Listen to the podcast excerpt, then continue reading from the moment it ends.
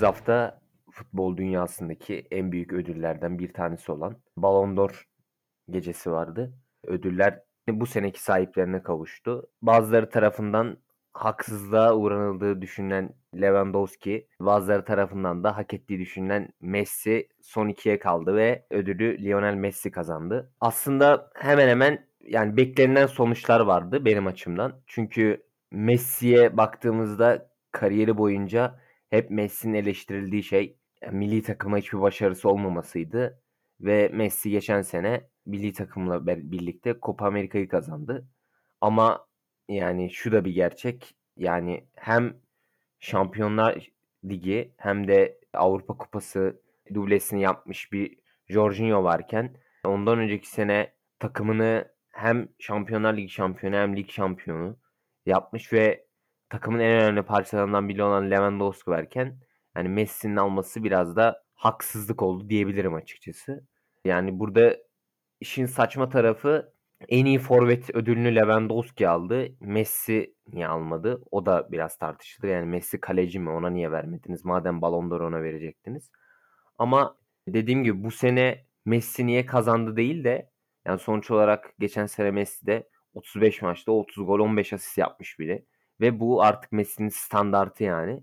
Yani bence Lewandowski ne zaman almalıydı? Pandemi döneminde iptal edilen senede almalıydı. Yani sonuç olarak o dönemde lig maçları oynandı. Yani lig maçları oynandıysa niye Ballon d'Or verilmedi? O da saçma. Çünkü hani siz bir tören yapmazsınız ama gene ödülü kazanan kişiye ödülünü takdim edersiniz diye düşünüyorum. Senin Ballon d'Or'la ilgili görüşlerini de merak ediyorum. Öncelikle sesimden dolayı özür dilerim. Biraz hasta olmuşum. Ballon d'Or'la alakalı şöyle yani açıkçası çok büyük bir hüsrana uğramadım Messi seçildiği için. Sonuçta kendisi en iyi değilse bile tarihin gördüğü en iyi oyunculardan biri. Dediğin gibi başarılı bir sezon da geçirdi.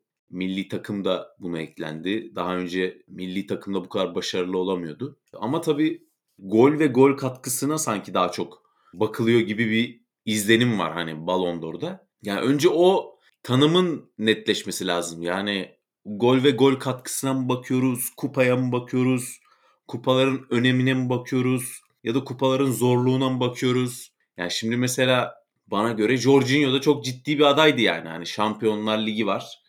Avrupa Kupası var. Yani milli takım bazında. Jorginho da burada çok ciddi aday o zaman kupalara bakıyorsak. Ve çok da önemli bir oyuncu. Hem milli takım için yani böyle hani yedek kalan da bir oyuncu değil. Hem milli takım için hem de Chelsea için çok önemli bir oyuncu. Yani o zaman Jorginho'yu da Ballon d'Or'da yani üçüncü oldu gerçi de en ciddi adaylar arasına alırım ben. Ha, gol katkısı ve gol diyorsak Robert Lewandowski öne çıkıyor. Şimdi Gerd Müller dediğimiz insan yani futbol tarihinin efsane forvetlerinden biri ve onun Bundesliga'daki rekorunu kırmak yani insanlar bunu biraz hani çok böyle normal bir şey zannediyor herhalde Lewandowski yaptığı için ama Gerd Müller'in rekorunu kırmak, gol rekorunu kırmak o kadar aslında basit bir olay değil yani. Ve gol ve gol katkısı bakımından bence Avrupa'nın en iyisi. Bence değil yani rakamlar onu söylüyor. Milli takıma bakacak olursak yani şimdi Messi tamam yani bir Brezilya gibi bir kadrosu yok Arjantin'in ama yani kötü de bir kadrosu yok yani ilk 11'e baktığımızda. Arjantin'de yani üst düzeyliklerde oynayan oyuncular var. Ama Polonya'ya bakıyoruz 3-4 oyuncu hani böyle üst düzey diyebileceğimiz. Ve o takımı dahi Avrupa Şampiyonası'na götürüp belli bir yere kadar taşıyabildi Lewandowski.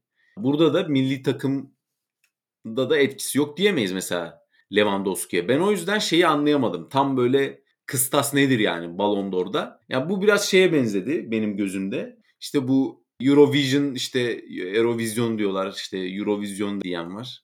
İşte şarkı yarışmasında herkes komşusuna oy veriyor ya yani. Mesela işte İspanyol gazetecilerin hepsi Messi'ye oy veriyor. Yani Messi işte fan boyluğu dediklerimiz dediğimiz olay var ya. Yani ben Messi'yi kötülediğimden ya da beğenmediğimden değil. Ama işte Messi'nin fanları Robert Lewandowski'nin fanlarından daha fazla olduğu için bence biraz iddialı konuşacağım ama ya biraz o fanlardan dolayı Messi'ye gitti ya bence. Yani ben böyle düşünüyorum. Ronaldo'nun ilk 5'e girememesi biraz ilginç olarak kabul edilebilir. Evet Juventus'ta şampiyon olamadı. Portekiz'le de Avrupa Şampiyonası'ndaki 2016'daki başarıyı tekrar edemedi. İlk 5'e girememesi gerçekten Ronaldo'nun futbolu mu geriliyor yoksa Messi fanboyları bunda da mı çok şey geldi, üstün geldi? Yani bu bir tartışma konusu. Ben Ronaldo'nun açıkçası futbolunun e, tabii ki yani eskisi gibi oynayamıyor ama çok da böyle gerilediğini düşünmüyorum. Sadece futbolunu adapte etti yani. Komple bir oyuncudan biraz daha forvete döndü. Yani artık böyle geriye koşmuyor artık. Yani 6. olması da bana biraz garip geldi Ronaldo'nun. Yani en azından dördüncü olabilirdi bence. Yani Benzema'nın önünde dördüncü olabilirdi diye düşünüyorum. Dediğim gibi yılın en iyi forveti de Robert Lewandowski seçildi. Ee, onun dışında yılın en iyi genç oyuncusu da Barcelona'dan Pedri oldu. Yani bence ödülü hak etti. Sonuna kadar hak etti Pedri.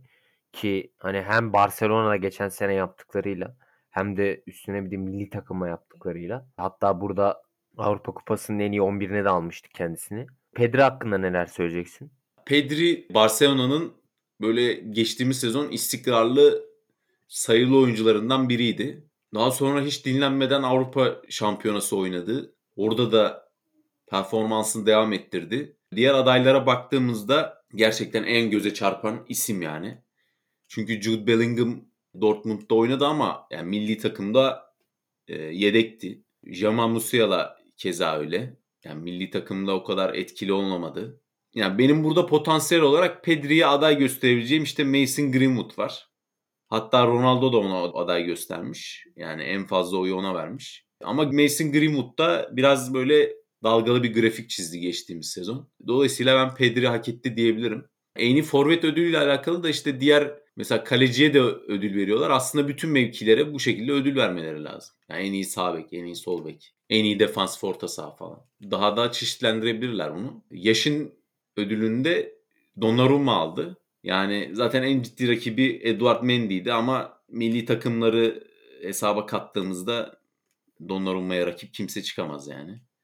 Nitekim de öyle oldu. Yaklaşık yani bir neredeyse 200 puan fark var. Eduard Mendy ile Donnarumma arasında. Yani ödül puanlamasında. İlk ona mesela Kasper Schmeichel'ın girmesine sevindim ben biraz. Çünkü hep böyle hakkının verilmediğini düşünüyordum. Biraz da babasından dolayı.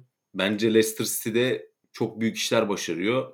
Aynı zamanda liberoluğu da çok iyi. Yani oyun kurma özelliği de çok iyi olan bir kaleci. Dolayısıyla Schmeichel'ın da bir yandan 7. olmasına sevindim. Var mı senin ekleyeceğin bir yorum bu yaşın ödülüyle alakalı? Donnarumma hem milli takımda gösterdiği bir de uzun zamandır genç yaşına rağmen Milan'daki kariyeri olsun. Şimdi Paris'te üst düzey performans sergiliyor ama hani top noktası neydi diye sorarsan milli takımdaki başarısı tabii. Dolayısıyla bu seneki ödülü hak etti bence. Yani onun dışında da ekleyecek pek bir şeyim yok. Diyelim ve Süper Lig'e geçelim. Evet bugün dört büyüklerimizin ligdeki gidişatına, ligin seyrine, sıkıntılarına değineceğiz biraz. Beşiktaş'la başlayalım istiyorsan.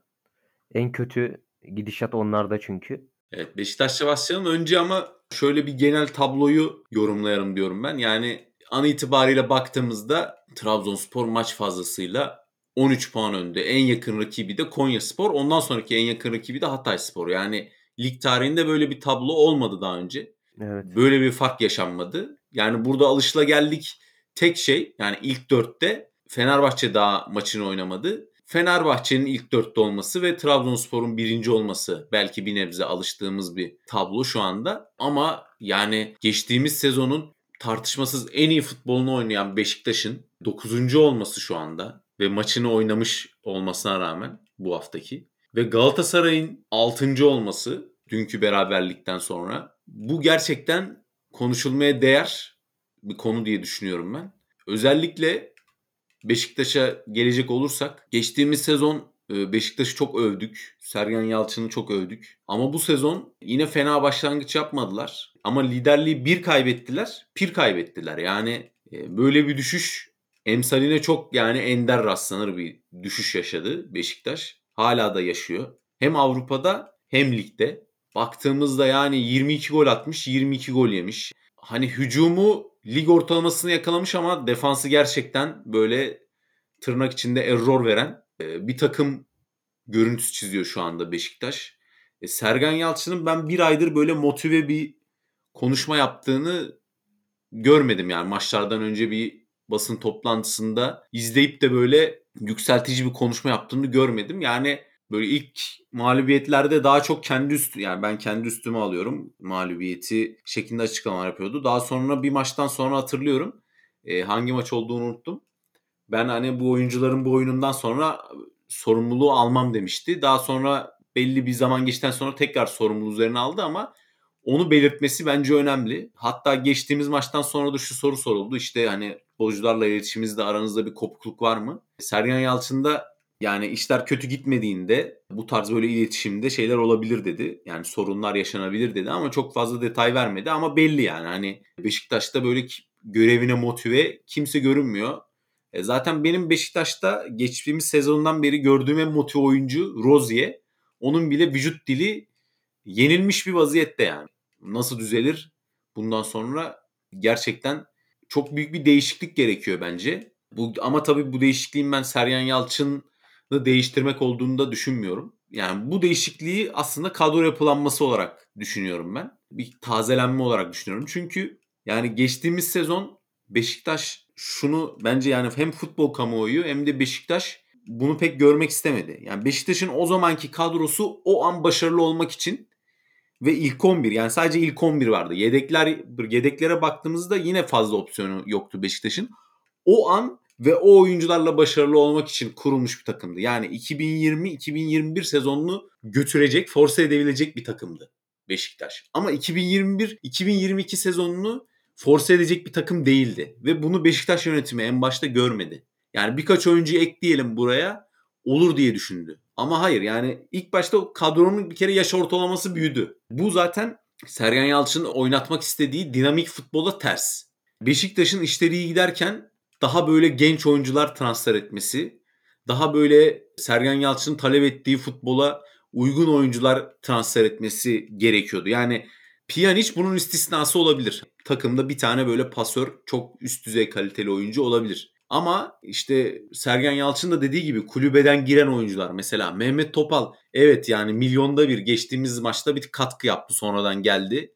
Ama milyonda bir yani hani kaç kez o katkıyı yapabilecek? Ya da Atiba yani Atiba'nın form düşüklüğü gözle görülür seviyede ki Atiba şampiyonluğu getiren oyunculardan biriydi. Yani bunun önlemini alması gerekiyordu bence kadro yapılamasında Beşiktaş. Ama işleri iyi giderken sadece bizim ülkemizde değil genel dünyanın her yerinde bence böyle bir anlayış var. Yani işleri giderken insanlar bir şeyi böyle değiştirme konusunda kararsız veya isteksiz oluyor. Bununla ilgili hatta bir TED konuşması olan aynı zamanda Rasmus Ankersen'in e, güzel bir konuşması var bununla alakalı. Rasmus Ankersen bu arada hem Brentford'un futbol direktörü hem de yani Avrupa'nın büyük kulüplerine oyuncu satmakla ünlü Danimarka'nın ünlü kulübü e, Midtjylland'ın başkanıdır bu arada Rasmus Ankersen. O mesela Nokia'dan örnek veriyor. Nokia firması bütün telefon satışlarında birinciyken hiçbir şey değiştirmiyorlar. Nasıl olsa her şey iyi gidiyor diye. E, yazılımlarını değiştirmiyorlar, güncellemiyorlar kendilerini. Sonra zaten herkes biliyor ne olduğunu. iPhone alıyor, başını gidiyor ve Nokia batıyor. Şu anda işte hala var ama sadece adı var yani Nokia'nın. Ve diyor ki hani işler iyi giderken aslında bakmak lazım neyi değiştirebileceğimize. Çünkü işler kötü giderken bir şeyleri değiştirmek zor zaten. Mesela genç oyuncuları oynatmak diyelim. Takım kötü giderken genç oyuncuları oynatmak hem genç oyunculara hem de takımın alacağı sonuçlara zarar verebilir. Ama mesela takım iyi giderken genç oyuncuları daha rahat sokabilirsiniz mesela. Bunun gibi şeyler. Takımı gençleştirmek için asıl takım iyi gidiyorken bu tarz değişiklikleri yapmalı diye düşünüyorum. Yani benim Beşiktaş'ın kötü gidişatıyla ilgili söyleyeceklerim bunlar. Senin de düşüncelerini merak ediyorum. Yani Beşiktaş'ta kötü bir gidişat vardı ve bu gidişat aslında yani Giresunspor mağlubiyeti sonrası patlak verdi diyebiliriz. Sergen Hoca başkan ile görüşme yapacağını açıkladı. Bırakabileceği konuşuyordu ama devam kararı alındı ki yani bu devam kararı doğru bir karardı. Çünkü motive bir Sergen Yalçın'dan başka kimse Beşiktaş'ı toparlayamaz. İsim değişikliği burada bir çözüm yolu değil. Çünkü ne olacak yani? Sergen Yalçın gidince yerine Ahmet Veli gelince şampiyon mu yapacak takımı? Yapamayacak. Dolayısıyla Sergen Yalçın'ın devam kararı doğru bir karardı ama motive bir Sergen Yalçın. Onu belirteyim. Şu anki Sergen Yalçın'ın e, faydasından çok zararı olur. Yani Sergen Yalçın yıprandı. Yani bayağı yıprandı. Çok da doğal böyle yıpranma süreci. Yani çünkü hem geçen sene şampiyon olan takımın ciddi bir puan farkı ile geride olması. Şampiyonlar Ligi'nde felaket sonuçlar. Yani Şampiyonlar Ligi için de beklenti çok yüksek olmasa da yıpratıyor sizi doğal bir şekilde yani. Ki hani grup kurası da standartın üzerindeydi bence. Hani en azından Beşiktaş için şunu beklerdim ben. Hani gruptan çıkmasın. Çıkması bir mucize olur. Ama en azından mücadeleci olması gerekiyordu bazı maçlarda ki Şampiyonlar Ligi'ndeki ilk iki maçı hani ben ayırıyorum. Dortmund'a karşı iç sahada kaybedebilirsiniz yani. Beşiktaş o maçı ilk 20-25 dakika iyi oynadı. Sonra kaybetti. Olabilir. İkinci Ajax maçı zaten 9 eksikle çıkılan bir maçtı ki orada bile hani ilk 15-20 dakika ve ikinci yarının bazı periyotlarında övülebilir bir futbol vardı. O kadar eksikle. Ama şu anki oynanan 5 maç içerisinde Sporting maçları, oradaki performanslar, oradaki bazı sorunlar Sergen Yalçın tarafından umrunda değilmiş ya da öyle değilmiş gibi yansıtılması maç sonlarında özellikle biraz sıkıntı açıkçası. Özellikle yani ilk maçta görülen sıkıntıların ikinci maçta da aynı şekilde devam etmesi e, çok daha zarar verdi. Ya bu durum Sergen Yalçın'a yazar yani. Kendisi Giresunspor maçından sonra ben sahada oynamıyorum dedi. Sahada oynayan ben değilim dedi. Ya o zaman hocam bu, bu takımı şampiyon yapan da sen değildin futbolculardı yani. O bunu diyebiliriz burada. Madem sahada sen oynamıyorsun işler kötü gittiğinde e, işler gittiğinde niye sorumluluğu sen üstüne alıyorsun da kötü gittiğinde sen almıyorsun der yani. Dolayısıyla bu sene Sergen Yalçın'ın kimi istediyse yönetim aldı takım kadroyu kurarken. Yani bunu Sergen Yalçın açıklamalarından da anlayabilirsiniz. Takım Sergen Yalçın'ın istediğine göre kuruldu. Burada hocanın oyuncu seçimlerinde ve işler kötü giderken radikal kararlar almada sıkıntı çektiğini gördüm ben. Yani kendisi dışında gerçekleşen problemler de var ama ne kadar kendisi dışında onu bilmiyoruz. Yani sezon başından beri bir sakatlık problemi var. Ve oyuncular hala sakatlanmaya devam ediyor. Hala sürpriz sakatlıklar ortaya çıkmaya devam ediyor. Bu sırada işte hem puan kayıpları, sakatlıklar derken Beşiktaş toparlayamadı. Hani burada Sergen Yalçın'ın hataları mutlaka var. Ama o sakatlık krizi neden var hala bilmiyoruz. Yani bunların dışında da ortaya çıkan kadro değişti. Tabii. Yani Birçok yönden değişti. Birçok yönden gelişim gösterdiği gibi görünüyor. Profil olarak geçtiğimiz sezonun biraz üstüne çıktı gibi görünüyor. Ama geçtiğimiz seneki uyum da yok. Beşiktaş kadrosunda. Yani iki tane net problem görüyorum ben. Birincisi merkez orta saha, ikincisi ön taraf ve santrafor bölgesi. Yani Pjanic'in kariyerine baktığımız zaman üst düzey performans verdiği dönemlerde yanında hep tempolu oyuncular vardı. İşte bu Roma'da Kevin Strootman ve De Rossi mesela. İkisi de çok tempolu oyuncular. Juventus'ta Kedira Marchisio gibi iki tane tempolu, rakibe direnç gösteren oyuncu vardı. Ve bu tarz oyuncularla birlikte Pjanic'in fiziksel bazı yetersizlikleri, savunma yönünden bazı yetersizlikleri karşılayabiliyordunuz. Ve Pjanic parlıyordu ve iyi performans veriyordu. Böyle bir ortamda Pjanic'in arkasında Josef gibi bir oyuncu olmasına rağmen Alex'i Alex Teixeira'yı onun yanına koyduğunuzda orta sahanız çok dirençsiz kalıyor. Yani burada Pjanic'in de kendi potansiyelinin altında performans gösterdiği ve dengeyi kuramadığını görüyorsunuz. Tabi burada e, ana neden her haliyle hayal kırıklığı yaratan Alex Teixeira. Yani şimdi Alex eski skorerliğini gösterebilse takım onun savunma zaaflarını, defolarını bir şekilde kapatır. Ve onun eksik yönlerini görmezden gelebilirsiniz. Her maç atıyorum 1-2 skor katkısı verse. Dediğim gibi bazı yönlerden eksik yönlerini görmezden gelebilirsiniz. Ama bunu yapamayınca tamamen bir yük ve bir takım için kötü bir oyuncu oluyor. Ve bu sezon başından beri böyle. Yani dolay, dolaylı bir şekilde bu diğer oyuncuları da etkiliyor ister istemez. İkinci sorun da şu hücum attı. Yani Batshuayi o da 3-4 maç kaçırdı. Onun kaçırdığı maçlarda da takım puan kaybetti. Düzenli oynasa belki farklı bir şey görürdük ama Batshuayi'nin bazı maçlar hariç bağlantı oyunu Abu Bakar'ın net bir şekilde gerisinde. Yani bu görülüyor. Ama bitiricilik konusunda bence Abu Bakar'ın gerisinde. Abu Bakar'dan daha çok pozisyona giriyor. Ama bitiricilik hiç klas değil. Yani bağlantı oyununda geriye gidişi çevresini de etkiliyor bunun üzerine. Yani Batshuayi ve Larin çok oturmadı. Hatta Larin'in golcülüğünü gösterebilmesi için tabii gösterememesinin sadece sebebi Batshuayi de değil. Bence kendisinin de çok saçma hatalar yaptığını söyleyebilirim ben. Golcülüğünü gösterememesinin sebebi servis alabileceği hem de ona alan açabilecek bir oyuncuya ihtiyacı var. Batshuayi bunları yapan biri değil. O yüzden mesela Enkudu Batshuayi ile daha uygun bir oyuncu ama o da sakatlıktan yeni döndü. Yani bunların hepsi birleşince Sergen Yalçın'ın da iyi reaksiyon gösteremeyince Beşiktaş sorun yaşadı ve devam ediyor sorun yaşamaya. Evet sakatlıklar da Beşiktaş'ın belini büktü dediğin gibi. Neler olacağını hep birlikte göreceğiz. Ee, Galatasaray'a geçelim buradan. Yani Galatasaray'ın Avrupa'da benim aşırı beğendiğim bir oyunu var. Yani müthiş bir geçiş oyunu oynuyor. Fatih Terim bu sezon gerçekten çok iyi öğretmiş yani Galatasaray'a geçiş oyununu. Şöyle söyleyeyim yani Avrupa'da hani Ralf Rangnick'in e, Leipzig'i ve veya Bielsa'nın Leeds United'ı gibi hücum yapan bir Galatasaray izliyoruz zaman zaman. Ama tabii Süper Lig'e geldiğimizde durum değişiyor.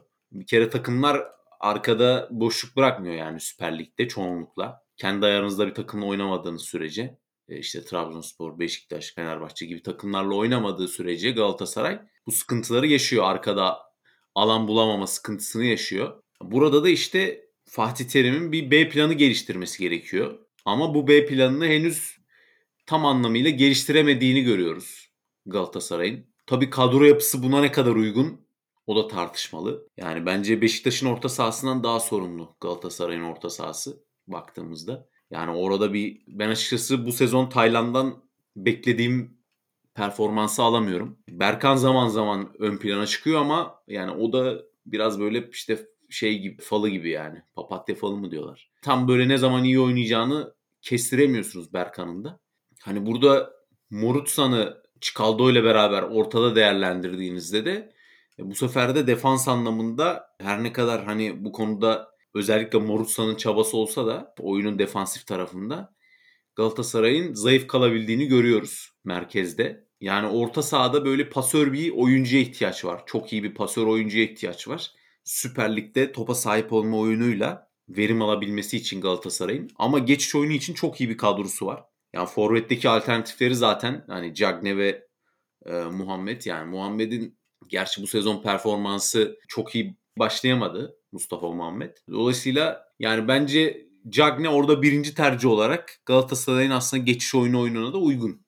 Bunu geçtiğimiz sezon West Bromwich de e, zaman zaman yapmaya çalışırken yani Cagne'den verim aldı. Galatasaray da alabilir. Kerem'in çok yükselen bir performansı var. Zaten sözleşmesini de uzattı. Ama yani dediğim gibi ben Galatasaray'ın Avrupa'da bu kadar başarılı olup Süper Lig'de başarılı olamamasını geçiş oyununun çok iyi oynaması ama ancak onun dışında da B planı olmamasına bağlıyorum. Ve kadro yapısının da B planı oluşturmaya çok böyle yatkın özellikle orta sahanın merkezinde olmadığını düşünüyorum ben. Bilmiyorum sen ne dersin? Yani sana katılıyorum. Galatasaray'da sezon başından beri olan sıkıntılardan değişen bir şey yok. Hala devam ediyor hepsi. Yani Fatih Terim düzenli bir şekilde rotasyon yapıyor. Bu kadar ciddi rotasyona ihtiyacı var mı bu takımın? Yani bu hocanın bileceği iş. Yani biz oyuncuların fizik kalitesini bilemeyiz. Ama Galatasaray genç bir kadro. Sanki bu kadar değişime gerek kalmayacak bir kadro. Yani Morutsan'ı, Çıkıldaos'u, Berkan Kutusu, ön taraftaki oyuncular Kerem 3-4 günde bir oynayacak oyuncular gibi geliyor bana. Yani demek ki hoca böyle bir sıkıntı görüyor ve rotasyon yapıyor ki hani Morutsan özelinde bunu söyleyebiliriz. Onun biraz fizik kalitesi o kadar iyi değil. Bu net bir şekilde görünüyor da. Yani bu ayrı bir konu. Bir diğer konu da yani bu takım Avrupa ile Türkiye arasında neden bu kadar değişiyor? Bununla ilgili benim bazı sebeplerim var. Yani ilk olarak Avrupa'da set oyunu oynamıyor Galatasaray.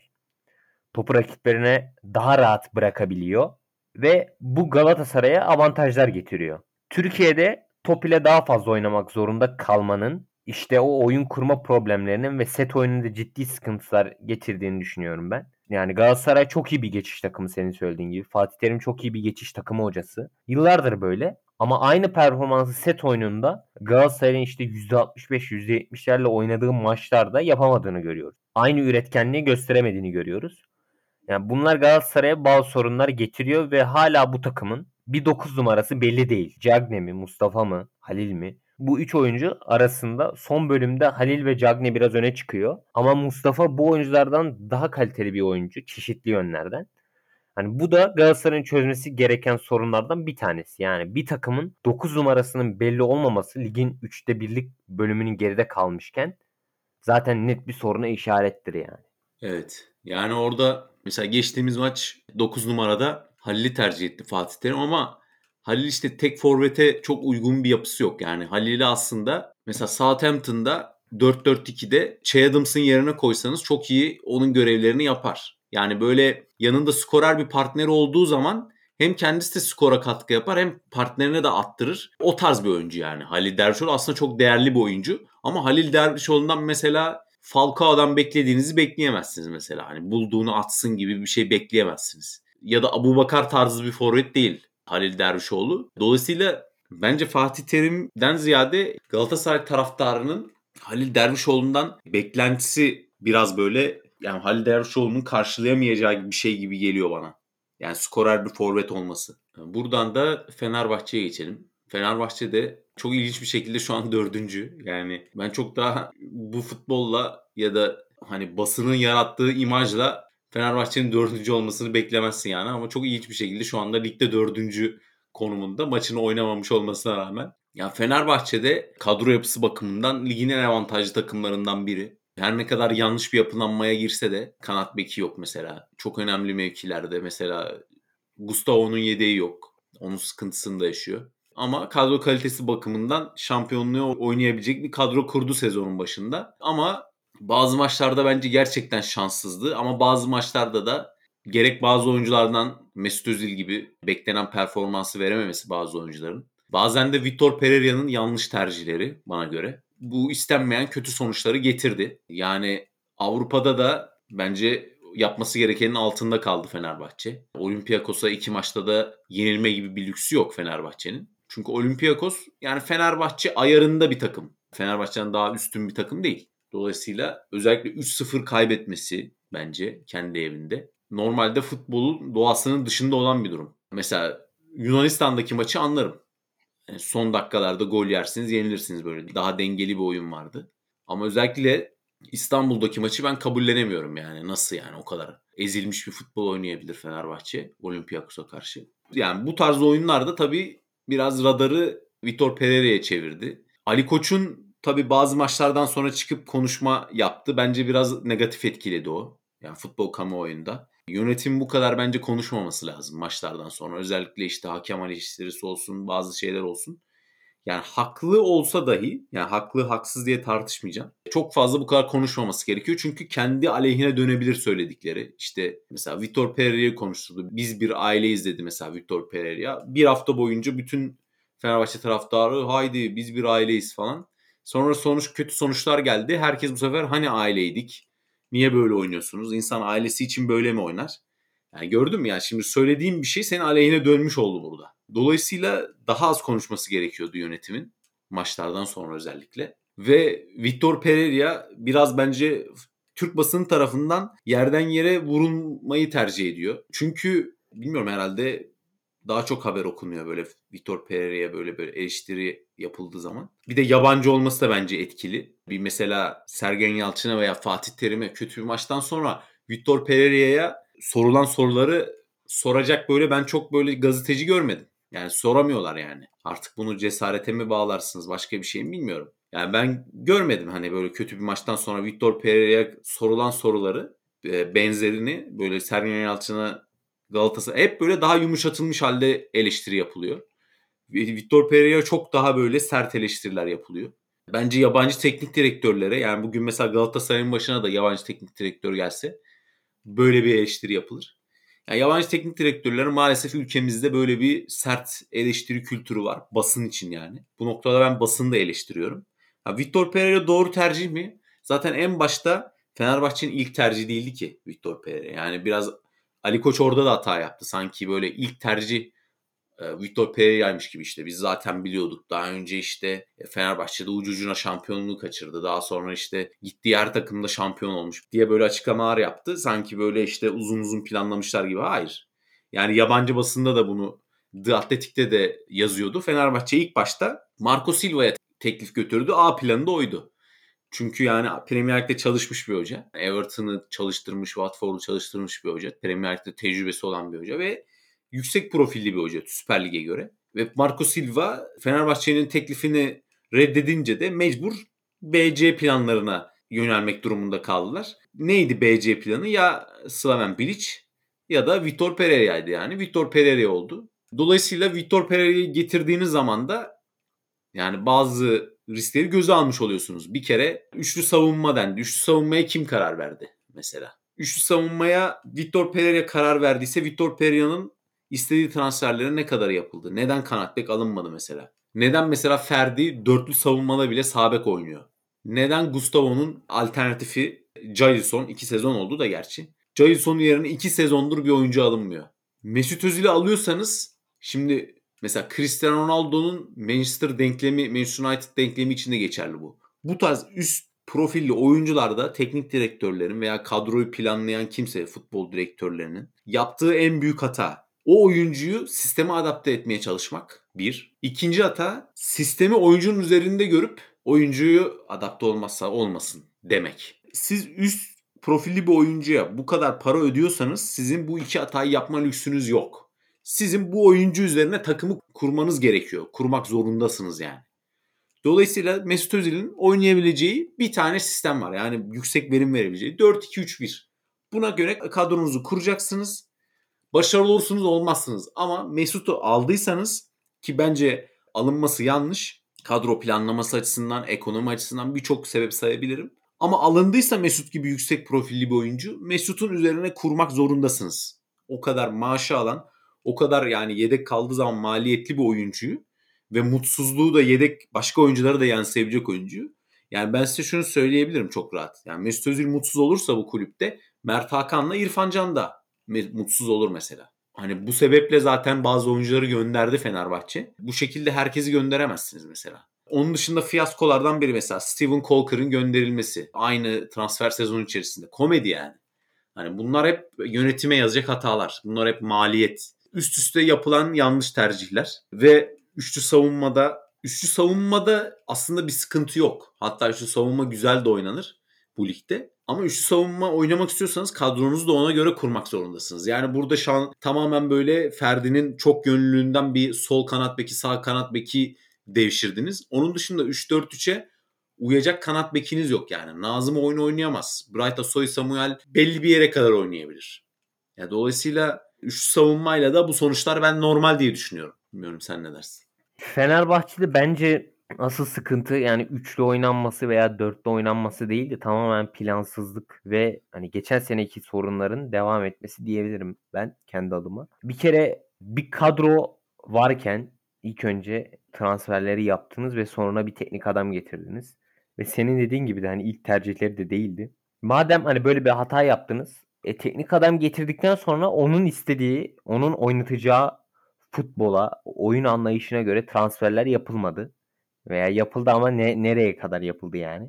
Yani bu burada kesinlikle yönetimin hatası var. Yani yönetimin çok bariz hatası var Ali Koç yönetiminin. Onun dışında tabii Victor Pereira'nın da hataları var. Yani şimdi Fenerbahçe'nin ideal 11'ini bana sayabilir misin? Hangi formasyona göre diye sormam gerekir önce yani. İdeal 11'i yok. Yani ligin üçte biri geride kalmış ve hem Fenerbahçe'nin bir ideal 11'i yok hem de ideal oynadığı bir oyun sistemi de yok. Yani üçlü şimdi Fenerbahçe sezonu genelini yani üçte birlik kısmının genelini 3-4 2-1 yani çift on numaralı sisteme göre oynadı. Ben böyle bir sistemde bu kadar kenar orta açılan bir böyle bir üçlü yapı daha görmedim Fenerbahçe dışında yani. Bu madem bu kadar bu sistemde bu kadar kenar ortayla oynayacaktınız Caner'i niye gönderdiniz mesela? Yani dolayısıyla Pereira'nın da bazı hataları var. Yok değil. Abi her maç farklı 11 ile çıkılmaz. Yani tamam rotasyon elbet yapacaksın da belli bir kadro standartın olması lazım. Ve senin mesela şimdi Tuhel'den örnek vereyim ben. Chelsea'nin Tuhel'inden. Belli bir oyun formatı var Chelsea'nin. Oyuncular değişse bile oyun formatı oynanıyor. Yani forveti olmadığında bile Lukaku ile oynanan oyun devam ediyor. Havertz mesela orada oynuyor ve o oyun devam ediyor yani. Ama mesela Fener'de böyle bir durum yok. Hatta artırıyorum. Chelsea'de alt yaş gruplarında da aynı oyun oynanıyor. Lukaku'yla oynadığı oyunu oynamaya çalışıyor ki A takıma çıktığında da oyuncu yabancılık çekmesin diye. Aynen öyle. Yani burada da Pereira'nın çok bariz sıkıntıları var. Yok değil. Pereira ilk geldiğinde de böyle takımın yıldızlarıyla sıkıntı yaşıyordu. Mesela Van Persie ile de arasında böyle bir sıkıntı vardı. Genel olarak Pereira'nın bu tarz sıkıntıları var. Yani takımın yıldızıyla bir türlü uyuşmuyor. Neden yani biz de bilmiyoruz açıkçası. Ama genel olarak böyle bir sıkıntısı var. İlk önce hani burada sıkıntı üçlü oynaması veya dörtlü oynaması değil de Pereira'nın bir oyun sistemi kurup onun üstünde ne oynayacağına karar vermesi lazım. Diyelim ve Trabzonspor'a geçelim. Ligin tartışmasız liderine. Yani 13 puan oldu. En az 10 puanlık bir fark. Yani bugün oynanacak maçlardan sonra. Benim izlediğim futbollar arasında hücum anlamında yani bence şampiyonluğa götürür diyebileceğim bir oyun oynuyor Trabzonspor. İlk 11'de zaten performans anlamında ligin en iyi ilk 11'i. Özellikle Envakayeme yani hem atıyor hem attırıyor. E, Abdülkadir Ömür'ün o yuhalanma olayından sonra adeta değişim geçirip bizim beklediğimiz Abdülkadir Ömür'e dönüşmesi. Uğurcan Çakır zaten geçtiğimiz sezondan performansını devam ettiriyor. Orta sahadaki Hamşik'in inanılmaz katkısı. Yani gerçekten çok önemli ve oraya Siopis'in eklenmesiyle müthiş bir dinamizm orta sahada. Ve şu anda Abdullah Avcı'nın Trabzonspor'u gerçekten ligin en iyi futbol oynayan takımlarından biri diyebiliriz. Ve bu enerji tabii camiayı da yansıyor. Çok olumlu bir enerji oluşmuş durumda Trabzonspor camiasında da. Ama tabii geçmişteki tecrübelerden hem Abdullah Avcı tarafında hem Trabzonspor tarafında yani şampiyonlukların sonradan kaybedildiği sezonlardan alınan tecrübelerle şimdi çok temkinli konuşmalar yapılıyor. Yani şu anda galibiyet rekoru kırdı Trabzonspor ve bu soru Abdullah Avcı'ya sorulduğunda rekorlar benim umurumda değil dedi. Aynı şekilde Ahmet Ağaoğlu da benzer bir açıklama yaptı. Hocamız dedi sadece biz maç kazanınca 3 puan almış oluyoruz dedi. Şampiyonluğa henüz hiçbir şey, şampiyonluğa dair hiçbir şey söyleyemeyiz dedi. Ben de şunu diyorum dedi. Maç kazanınca 3 puan artı 2 milyon 750 bin lira kazanıyoruz dedi. Başka bir şey kazanmıyoruz dedi. O da güzel böyle hafif mizahi bir yönle yönetimin de bakış açısını aktarmış oldu. Yani bu tedbirli tedbirli yaklaşım da bence doğru yaklaşım. Görünen köy kılavuz istemez ama yani şu anda gerçekten şampiyon ilan edip böyle kendinizi o rehavete kapılıp ligin ikinci yarısında bambaşka bir tablo ortaya çıkabilir. Oynanacak daha çok maç var. Ama şu anki yani futbolların böyle 180 derece değişmeyeceği yani çok büyük ihtimalle değişmeyecek. Bir anda çok farklı bir Beşiktaş göreceğimizi ben sanmıyorum ya da Fenerbahçe bu sezon içerisinde en azından. İyiye gidişat olur mu? Olur tabii. Ama ben şu anda Trabzonspor'u böyle çok zorlayabilecek bir takım göremiyorum futbol anlamında. Trabzonspor'un hataları var mı oynadığı oyunda? Tabii ki var. Bir kere defansı böyle şampiyonluk getirecek bir defans değil bence açıkçası. Ama yani Trabzonspor'un o ikinci bölgedeki özellikle Siopis'in burada ben başrol olduğunu düşünüyorum. İkinci burada aktör de Hamşik'tir. Çünkü Berat'ın defansif anlamda çok fazla bir direnç sağladığını söyleyemeyiz.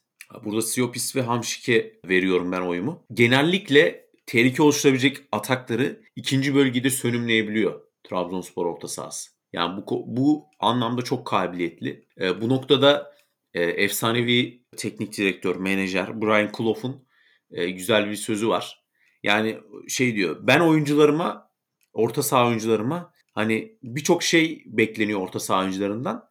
Ama ben orta saha oyuncularıma şunu söylüyorum. Topu kazanın. Sizin birinci göreviniz bu. Çünkü topsuz böyle çok bir şey yapamıyoruz yani. Dolayısıyla top kazanma açısından Trabzonspor ikinci bölgede çok başarılı işler yapıyor. Ve bu başarılı işlerde ikinci bölgede yaptığı defansif anlamda özellikle birinci bölgedeki zaafların ortaya çıkmasını engelliyor.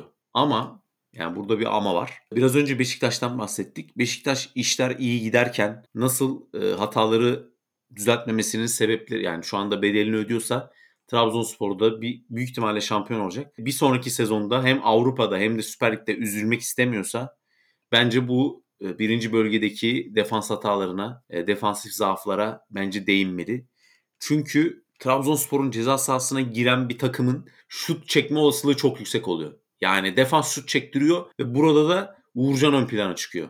Ama Uğurcan yani her zaman günü kurtarmak için Süperman gibi orada olmayabilir. O zaman ne yapacak Trabzonspor? Yani bu sorunun sorulması gerekiyor yönetim tarafından. Onun dışında yine Beşiktaş içinde belirttiğim bir parametre kadronun yaşı. Şu anda Trabzonspor'un kadrosu bu sezon şampiyon yapar bu kadroyu. Yani önümüzdeki sezon yaş ortalamasını düşürmesi gerekiyor. Ve bu da hani bir sonraki sezon için bence planlamasında adreslenecek hedeflerden biri olmalı diye düşünüyorum. Onun dışında yani bu hava açıkçası kolay kolay bozulacak bir havaya benzemiyor yani.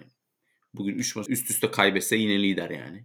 Yani ben Trabzonspor oynadığı futbolla özellikle topa sahipken oynadığı futbolla daha senkronize belli e, seviyeler. Mesela Avrupa maçlarında Galatasaray bu senkronizasyonu gösteriyor hücumda. E, Fatih Karagümrük Hatayspor belli maçlarda gösteriyor ama bu derecede bu dominantlıkta gösteren Trabzonspor dışında bir takım görmedim ben. Dolayısıyla benim için şu anda liderliği hak eden bir takım Trabzonspor. Senin de görüşlerini merak ediyorum. Sen zaten çok iyi özetledin. Senin görüşlerine ek olarak yani Trabzonspor'un İstanbul büyüklerine e, karşı bir diğer avantajı da Avrupa'da boy göstermemesi. Çünkü ligimizin temposu ve kalitesi çok düşük olduğu için ister istemez Avrupa'da oynadığınız her maç sizi yoruyor. Trabzonspor'un da böyle bir artısı var. Avrupa'da boy göstermemek e, onlar için çok büyük avantaj. Haftada tek maç oynuyorlar. Rakipleri iki maç oynarken ve hani bunu her hafta yapmasa bile rakipleri ister istemez o aşırı tempo her takımı yoruyor. Ki bunun da sebeplerini az önce değindim ki bu yorgunluk da, da her takımı ister istemez etkiliyor. Oynayacağı oyunu etkiliyor. Dolayısıyla Trabzonspor'un bir artısı da o. Yani Avrupa'da boy gösterseydi bu kadar ağır bir fark oluşur muydu? Ben orada emin değilim. Yani bu kadar çünkü ister istemez bazı eksikleriniz, ligimizin eksikleri ortaya çıkıyor ve bu sizi zarara uğratıyor. Trabzonspor'la senin dediklerine ek olarak bunu söyleyebilirim.